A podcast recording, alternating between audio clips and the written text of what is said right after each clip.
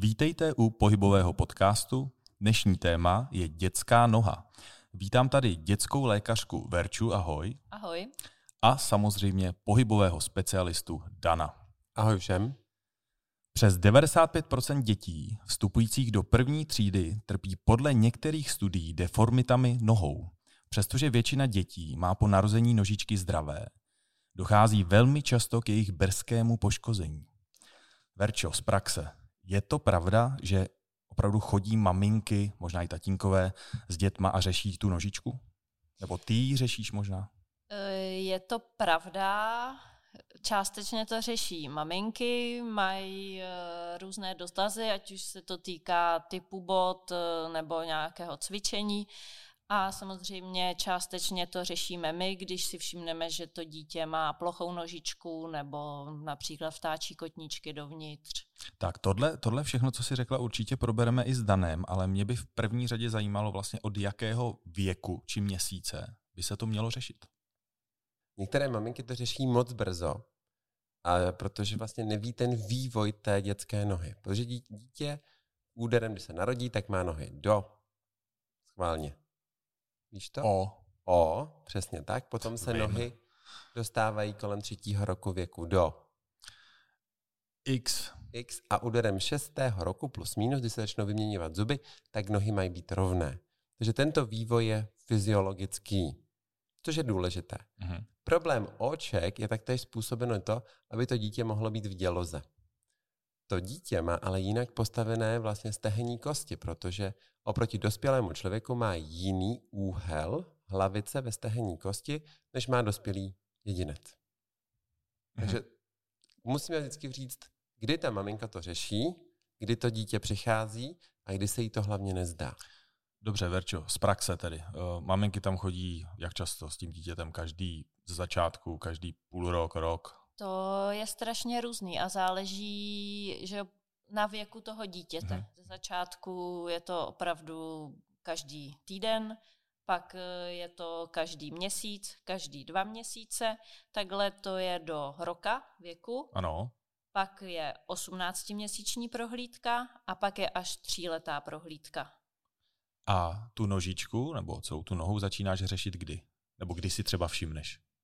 Většina maminek chodí, že si všimla něčeho až v těch třech letech. Mm-hmm. Ale jsou samozřejmě i maminky, které si všímají, když uh, už to dítě začíná si stoupat a začíná chodit, tak uh, se ptají, jestli to je normální, to, co to jejich dítě dělá, nebo to není normální. Hmm. Dané, co si o to myslíš? Pardon, vypadla mi otázka. I to se stane v našem podcastu. Měl jsem v hlavě asi šest otázek a v tuto chvíli. To si myslím, že je to dobře, že chodí maminky a ptají se lékařů, zda ten vývoj toho malého prcka je správně. Někdy to ale však ty maminky přehání, že právě díky internetu jsou úplně běsné, že to dítě nějak jinak postaví nohu a v tu ránu oni z toho dělají až aféru. Ale víme dneska, že když dítě přijde ve třech letech a ten dětský lékař určí, že tam je nějaké třeba nestandardní postavení té nohy, tak víme, že už to teď musíme řešit. Že věta on z toho vyroste neexistuje. neexistuje. To není odpověď. Souhlasím. To není odpověď. Uh, Já souhlasím. Tak, výborně. A co jim tedy doporučuješ, Verčo? Nebo kam mají jít, jak se mají zachovat, co mají změnit? Tak zase to záleží uh, na tom konkrétním problému. Rozumím. Nejčastější problém, který ty maminky řeší, nebo který teda řešíme my v těch třech letech, je ta plochá nožička. Mm-hmm. Takže uh, ono je to takový těžký. Někdo posílá na uh, ortopedii pro vložky, to třeba já moc nedělám a spíš se snažím těm maminkám vysvětlit, jak mají s tou nožičkou pracovat že mají eh, cvičit, máme tam takové brožurky, kde jsou různé masáže, různé cviky. Doporučuji jim takový ty senzomotorické koberečky, aby chodili po koberečku, aby celkově chodili bosky, když to jde. A to bych, to bych zmínil, to je vyloženě i pojem, což ty teď mluvíš o proprioceptivní stimulaci, což je přesně, že to dítě má chodit když to hodně přežinu, po kamínkách, po trávě, po koberci. Ideální po... kostičky lega. Kostičky lega, ano, je to tak Což dané. v tom věku ještě má duplo, tak to je trošku... To je trošku Možná. Ale to bych chtěl zmínit, protože to je strašně podstatný. Já mám pocit, že straš, uh, hodně lidí nebo maminek, i co tak jako známe kolem sebe, tak jak si řekla, jdou za ortopedem, dostanou vložky a je to vyřešený. Ale to právě ale to je pro tu maminku jako vyřešeno no. jako nejrychlejší volba, ale ona sama musí s tím dětem pracovat. A tady už přistupuje vlastně na první takovou dobrou táta. Táta pro své dítě udělá to nejlepší, když přijde domů a to miminko je ještě malé, bude si třít svoje chodidla, nebo teda chodidla toho prcka, o své vousy. O to strniště, které naroste. Že to je právě nejlepší u toho mimina na tu propriocepci, to znamená na tu cepci, na ty různé senzory, aby to začalo vlastně tomu dítí fungovat. Protože noha, pokud je plochá v těch plus minus třech letech, což je nejčastější teď vada u těch dětí, tak víme, že už je problém v kečelním kloubu a právě v problém je v tom, že to třeba dítě málo chodí, jak říkala Verča, bos. Ale to dítě nemůže chodit doma bos, protože ta maminka samozřejmě, nebo babička, vem si bačkůrky. Vem si bačkůrky, musíš mít bačkůrky. Hmm. Což chápu, když je ve školce, nebo teď od těch tří let bude chodit do školky, nebo když je někde jinde. Ale co je třeba první chyba u vůbec rodin, že dneska jsou bezprahové byty? No chyba, já jako bych to nenazval jako chybou, prostě se to tak staví a zase se to dobře no, vytírá, vysí a Ale to je třeba. právě ono, aby ty si měl pohodlí jako rodič, tak ale ubližuješ svému dítěti. Dobře. Protože když budeš mít dítě, tak ti garantuju, že já budu první, který ti ty Prahy do, do té tvé domácnosti bude instalovat. Protože to dítě potřebuje mít nerovnováhu, kdy vlastně učí tu nohu pracovat, když chodí a učí se chodit. Proto v dětském pokoji třeba by měl být koberec. Dneska taky ty koberce tam nejsou. Protože vlastně vyhřívaná podlaha je to lepší, bla, bla, bla, neudrží se tam prostě prach a tak dál a tak dál. Ale to dítě právě potřebuje té noze, k tomu vývoji, že chodí po tom koberci, protože i ten koberec dává tu nerovnováhu tomu děti hned s těmi prvními kručky. Mm-hmm. Řeší maminky, eh, samozřejmě určitě řeší s tebou botičky a třeba těsné ponožky, nebo netěsné ponožky, nebo typ ponožek, eh, neklouzavé ponožky? Ponožky vůbec. Vůbec jo, neřeší. A ví, víte, co myslím, takový ty ponožky, co jsou protiskluzové. To je protiskluzové ponožky. A to je ale špatně. To já, jsem... já jim vymlouvám a oni na mě koukají dost vyčítavě a nespokojeně. Hmm, ale ten princip už jsme asi všichni pochopili, o co jde, aby ta noha opravdu byla vlastně sama si to hlídala Ale a to je to, co ta maminka vlastně nemůže pochopit. I jeden lékař mi psal tenhle ten dotaz, protože existuje přednáška, že Verča, Verča ji sama doporučuje svým maminkám, tak eh, existuje přednáška, kde já právě zmiňuji, že by tam ty ponožky neměly být. Protože když to dítě se učí chodit, tak když postaví tu nohu na zem a ta noha je dobře postavená, tak mozek to zapíše a začne na tom stavět. To znamená, když je dobře, mozek řekne OK, jdeme dál v tom vývoji. Když ale mám ponožku, která je protiskluzavá a to dítě tu nohu postaví špatně, tak mu to nepodjede a mozek zase vyhodnotí, takto postavená noha je správně. A tady vzniká první patologie. Že to dítě právě musí mít tu ponožku, aby když tak eventuálně mu to podjelo, aby to dobře nastavil. Protože bosá noha která je bez ponožky, to zapíše vždycky správně. Nebo relativně vždycky správně. Mm-hmm. A může to ovlivnit, ja, pardon, bortí se nám tady studio právě. A zba... A už to spadlo. A zbortilo se úplně. Je to teda opravdu tady trochu nečekaný, co se teď stalo, ale nevím, kdo viděl naše videa, ale taková ta protizvuková uh, jak to zástěna. nazvat, zástěna, tak se právě zbortila. Nevadí, jedeme dál, stři- nestřiháme, ne, to ne, nestřiháme. nebudeme stříhat. Když tak můžeme udělat toho fotku, co se tady stalo a mimo jiné se nesmí zapomenout vyfotit, to mě teď tak připomnělo. Kde jsme skončili? Jo, eh, Může teda i třeba toková ponožka, která je protiskluzová nebo jakkoliv se to nazývá, ovlivnit vlastně i postavení kolene, pánve a celá, celé postavení toho těla do budoucna? No rozhodně, protože když vezmete, to dítě se vlastně učí dolní končetinu postavit v celém tom systému jako poslední, tak vlastně když tam uděláte chybu, tak vždycky ta chyba bude vidět na dolních končetinách. Proto teď vlastně Verča a ostatní kolegyně řeší obrovský nárůst vlastně dětí, které mají plochonohu, bod, padnuté kotníky, vbočené kotníky a problémy vlastně. To je to, že vlastně v tom vývoji my uděláme chybu u toho dítěte, ať je to ponožka, ať je to různé odrážedlo, ať je to funkčnost třeba, aby dítě mohlo chodit po kolenou nebo se vlastně lozit, aby mohlo lozit, tak dítě, aby to net... Ta, Nevadí, i to je podcast. V klidu si to rozmysli, dané. A já to mám rozmyšleno, ale nemůžu už mluvit. aby dítě mohlo lézt po kolenou, tak v tu ránu, aby ho to netlačilo, tak mu vystelou a dají mu takové nárazníky na kolena, aby ho to netlačilo. Jako brankáři. Jako brankáři. A v tu okay. ránu to dítě nemá kontakt a už je tam zase špatná vazba, třeba přes kyčelní kloub, do toho lezeního. Já bych řekl, že se ubírá taková ta přirozenost. Je to tak, Verču? To je určitě pravda. Hmm. A jaké jsou další problémy třeba s těma nožičkama nebo takové nějaké perličky, co tam máš? Perličky, na mě žádná nenapadá. Žádná teda. tě nenapadá. Dobrá, nebo no, Malí děti toho za stolik neřešejí, takhle, tam je fakt ta plochá noha v bočený kotníčky, nic víc mě opravdu nenapadá. A vlastně i doporučuješ teda těm maminkám tu, tu přirozenost, aby, aby to dítě chodilo, jak jsme si řekli teď tohle to všechno. Nebo i třeba nějaký aby, aby ortoped. chodilo uh, bosky, ano. ale vždycky jim říkám, aby si vybrali, kde bude chodit bosky. Aby to byl rozličný terén, že na rovném betonu to k ničemu jasně, není. Jasně. Aby prostě rozlišovali to, kde to dítě zrovna je. Uh-huh. Uh, co se týče sportu, když i malé, malé děti začínají sportovat, jak ten pohybový aparát nebo konkrétně ta noha, což je naše dnešní téma, eh, řeknu třeba hrají florbal, hrají fotbal, že jo? malí fotbalisti, to, to se prostě děje. A to už je dítě větší, to už větší, je no, dítě. No, ale tak postupujeme tím věkem dál. Že? Už jsme tak u čtvrtého, pátého roku věku, ano. šestý rok. A tam samozřejmě, pokud ten trenér je erudovaný, tak dává tomu dítí obrovskou všestranost. A to je důležité, aby ty děti měly všestranný pohyb, že se nezaměří jenom na ten fotbal, ale i na takovou tu technickou přípravu k tomu fotbalu.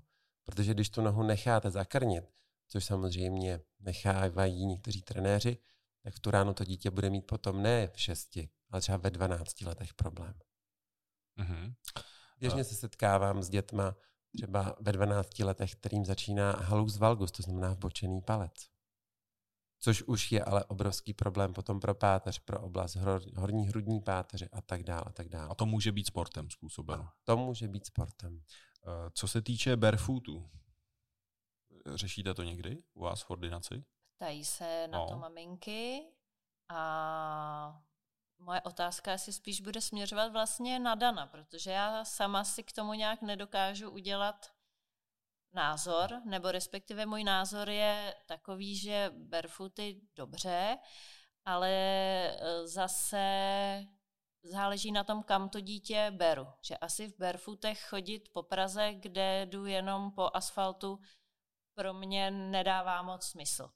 A pak zase druhý extrém, když jdu, to už je zase u těch větších dětí, na nějakou těžší túru, větší terén, tam asi za mě bych zase volila nějakou jako pevnější botu. Ale nevím, jestli je to teda úplně správný přístup, uh, za prvé, a za druhé teda u barefootu si myslím, že je problém i cenový. Že spousta rodičů, že u toho dítěte tu botu kupujete na půl roku, pak z toho vyroste, ta investice je poměrně vysoká, takže jestli když budu mít vlastně levnější boty s měkkou podrážkou, jestli to vlastně nesplní stejný účel. Někdy to splní i ten lepší účel. Protože si musíme uvědomit, že pokud vezmeme barefooty, tak dobře, ale teď musíme říct, od kterého věku. Když se učí dítě chodit, tak se učí chodit vlastně po špičkách. Takže dítě potřebuje mít vždycky vlastně pevnou patu, protože pata se přilepí až když se protáhnou zadní strany. Stehen, lítkové svalstvo. A to samozřejmě v tom vývoji, když se dítě učí chodit, trvá. Proto všechny historické boty, když se podíváte na děti, tak měly vždycky malý podpatek. A mají to i ty bačkůrky za nás, mají ty bačkůrky takový to malý je pravda. Ano, to je pravda. Protože to je vlastně zakotvení toho těla směrem dozadu. Teď se obrovský fenomén se řeší pořád takzvaný dopředný pohyb. Když něco děláte, tak jdete vždycky jako dopředu.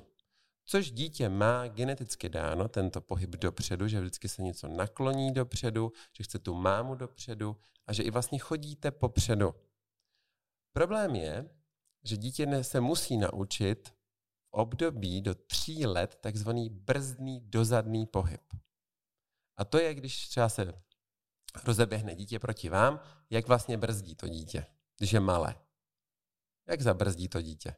Má dvě možnosti. O vás. Buď o vás, o tu nohu, takže náraz do vašeho stehna, takže hlava vám udělá koněra, jo, nos pokřivený, a nebo si sedne. A to jsou dvě věci, které tam vlastně jsou možné. A druhá věc je vlastně ten set, a to zase to dítě samozřejmě nebolí, protože to je efektivní. A teď, to dítě vlastně musí se naučit dozadný pohyb, to znamená brzdný pohyb přes dolní končetinu a hlavně přes záda. A to, když to dítě nemá, tak vlastně pořád celoživotně bude na špečkách a bude přetěžován v oblasti břicha a v oblasti vlastně poté zad. A...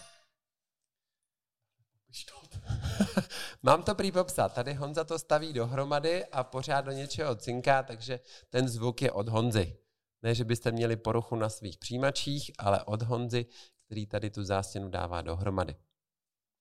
Tak a my se vrátíme k tomu tématu. To znamená, že dítě se musí učit dozadný pohyb. A to je ta práce, kdy ta pata se musí dostat vlastně na zem. Dobře to uvidíte třeba u dospělého člověka, který chodí běhat. Většina lidí, když chodíte nebo chodí běhat, tak vlastně běhají po špičkách. A najednou potom za váma přijdou, že mají problém vlastně s achilovou šlachou, anebo potom i s plantou, to znamená s chodidlem. Protože když jsou pořád na špičkách, tak tu patu nedostáváte na zem a tím pádem vzniká i problém v oblasti zad. Takže to dítě by mělo začátku mít podpatek. Když mu nasadíte ale barefoot a jste ve městě, tak dítě se nenaučí dozadný pohyb, to znamená, že se mu řádně neprotáhne ta achilovka a v tu ráno nebude nikdy správně pracovat to chodidlo. Dobře, ale posluchač by mohl teď říct, že jste před chvílí říkali, že naopak by mělo chodit bo, bo, na boso, v různém povrchu a tak dále a tak dále. Tak, eh, ano, to je právě v různém tom terénu. Mm-hmm. Ale my si musíme vědomit, že nemáte doma fošny na zemi, že tam máte rovnou podlahu. Akord ty v uvozovkách. Nemáš Prahy. A co ty víš, ty jestli já mám Prahy? Prahy? A v tu ráno ještě ty to máš tak, že ta tvoje podlaha je na vodováhu. Takže ta je tak rovná, že tam není žádná proláklina prostě nikde. To je si to tak? píš teda. No to je právě to ono. jsem si pěkně změřil tohle. To je, jsem jí dělal. Tak, to je přesně ono. Ale pro to dítě je to obrovský jako problém. Že dítě musí zatěžovat. Hodně barefootová jako mechanika je založena na tom dítěti, že dítě nějakém tom pralese chodí. No jo, ale v pralese nikdy nebudete mít v uvozovkách rovnou mm, podlahu, tam mm, je vždycky. A když se podíváte právě na ty domorodské národy, tak oni mají hodně dobře vybudovaný dozadný pohyb, protože když to dítě začne chodit, tak vlastně oni ho nechají neustále padat. Oni ho totiž nebrzdí. Pouze my ho brzdíme. Ale dítě, když několikrát spadne na zadek tam, tak je mu to úplně jedno. Hmm. Takže na jednu stránku bychom měli vybudovat brzdný ten pohyb, aby se ta pata ukotvila. Když je ale potom v terénu, v nějakém terénu, tak klidně nemusí mít tenhle ten brzdný pohyb, ale měl by tam mít tu správnou vlastně funkčnost. A teď mi napadla otázka, můžou sem do IQ pohybu dané přijít i děti? Nebo samozřejmě rodiče s dětmi? To děláme taky, musí ty být ty děti trošičku starší, ale i A od kolika třeba, to je lze to říct?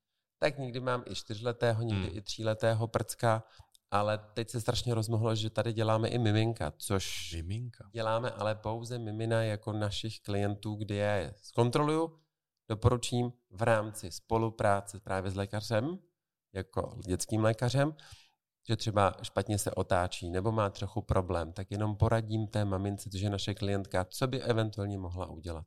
Ale zatím se nespecializujeme na mimina ani na děti, že té práce máme s dospělýma jako dost. Mm-hmm. Ale tak v tom našem vyprávění jsme i narazili, že jo, na čtyřleté, pětileté, šestileté. A malinko mě napadá jedna taková otázka, která zajímá i konkrétně mě a posunu se teda opravdu do, do trošku vyššího věku, ale tak bavíme se o dětská, dětské noze, tak stále je to dítě. Eh, slečny a podpatky.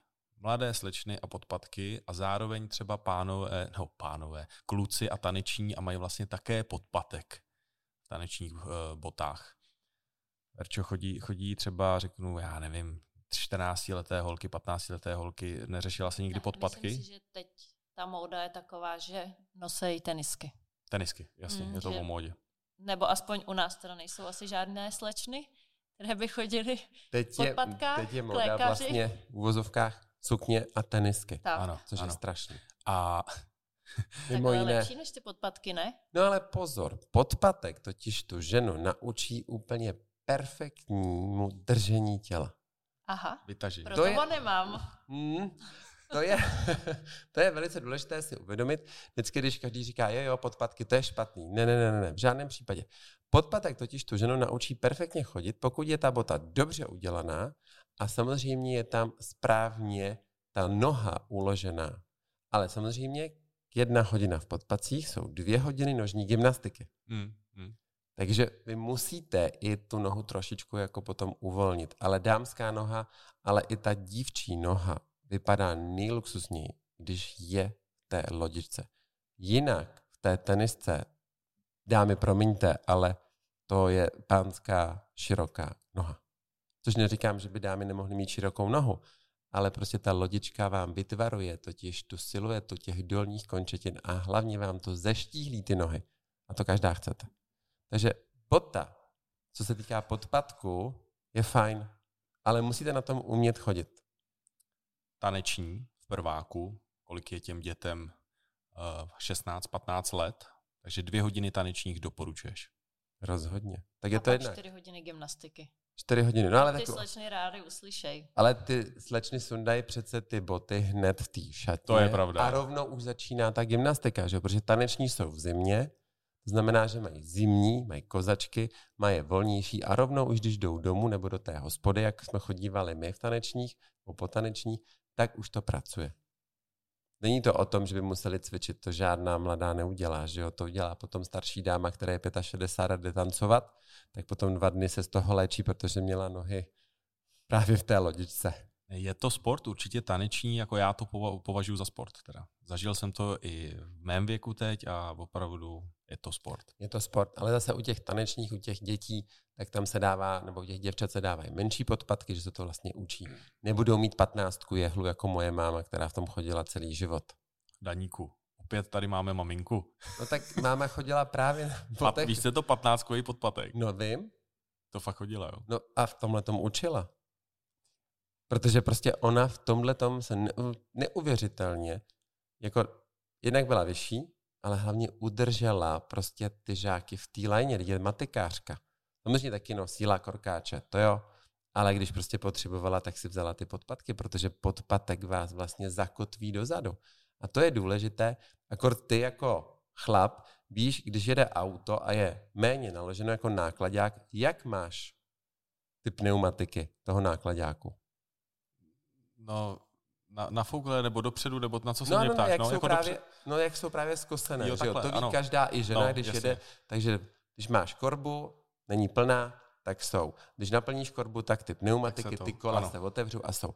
Proto vlastně dámský podpatek, když si vybírá ta mladá žába s prominutím nebo starší dáma, když si vybírá, tak musí být podpatek ne kolmo na zem, ale lehce k tomu přednoží aby když ho zatíží těmi 50 kg, jako každá žena má jenom 50 kg a 630 nohu, že vyšší neexistuje a větší taky ne, tak v tu ránu se ten podpatek vlastně napřímí. A tam je totiž problém, jakou botu si koupíte. Pokud je patní kost co nejvíce v té horizontále a ohýbáte tu nohu jenom od patní kosti směrem dolů, tak nikdy nebudete mít ani halux valgus. To znamená bočený palec. Takže to je největší omyl u těch děvčat, že si nenosí ty podpatky, aby neměli bočené palce jako máma. To je špatná kečel. To je něco jiného. A o tom to je. No a pánové v tanečních, když se mají naučit vlastně chodit na těch menších klínkách, tak je to zase o tom, že vás to nutí být více vlastně vzadu.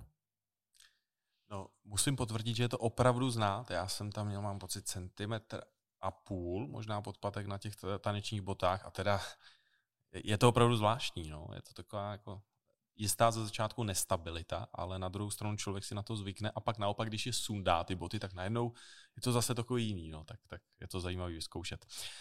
Tak Verčo, co bys nám ještě řekla? Nějakou tu perličku nemáš tam, kdy přišla třeba nějaká maminka s něčím zajímavým, nebo to dítě třeba, nebo něco starší, mladší, puberťák? Ne, ne. Co se týče nohou, fakt ne, to perličky moc Ale já si, já si myslím, že jsme řekli opravdu to nejpodstatnější ohledně té nohy. Tam, pokud někdo vidí u svého dítěte, že má tu nohu už v tom vývoji třeba vytočenou směrem ven, tak hned vyhledejte lékařskou pomoc, aby vám ten dětský lékař doporučil třeba i masáže. Jak říkala Verča, u dětí do tří let prostě cvičení, že by to dítě aktivně cvičilo, je prostě nesmysl.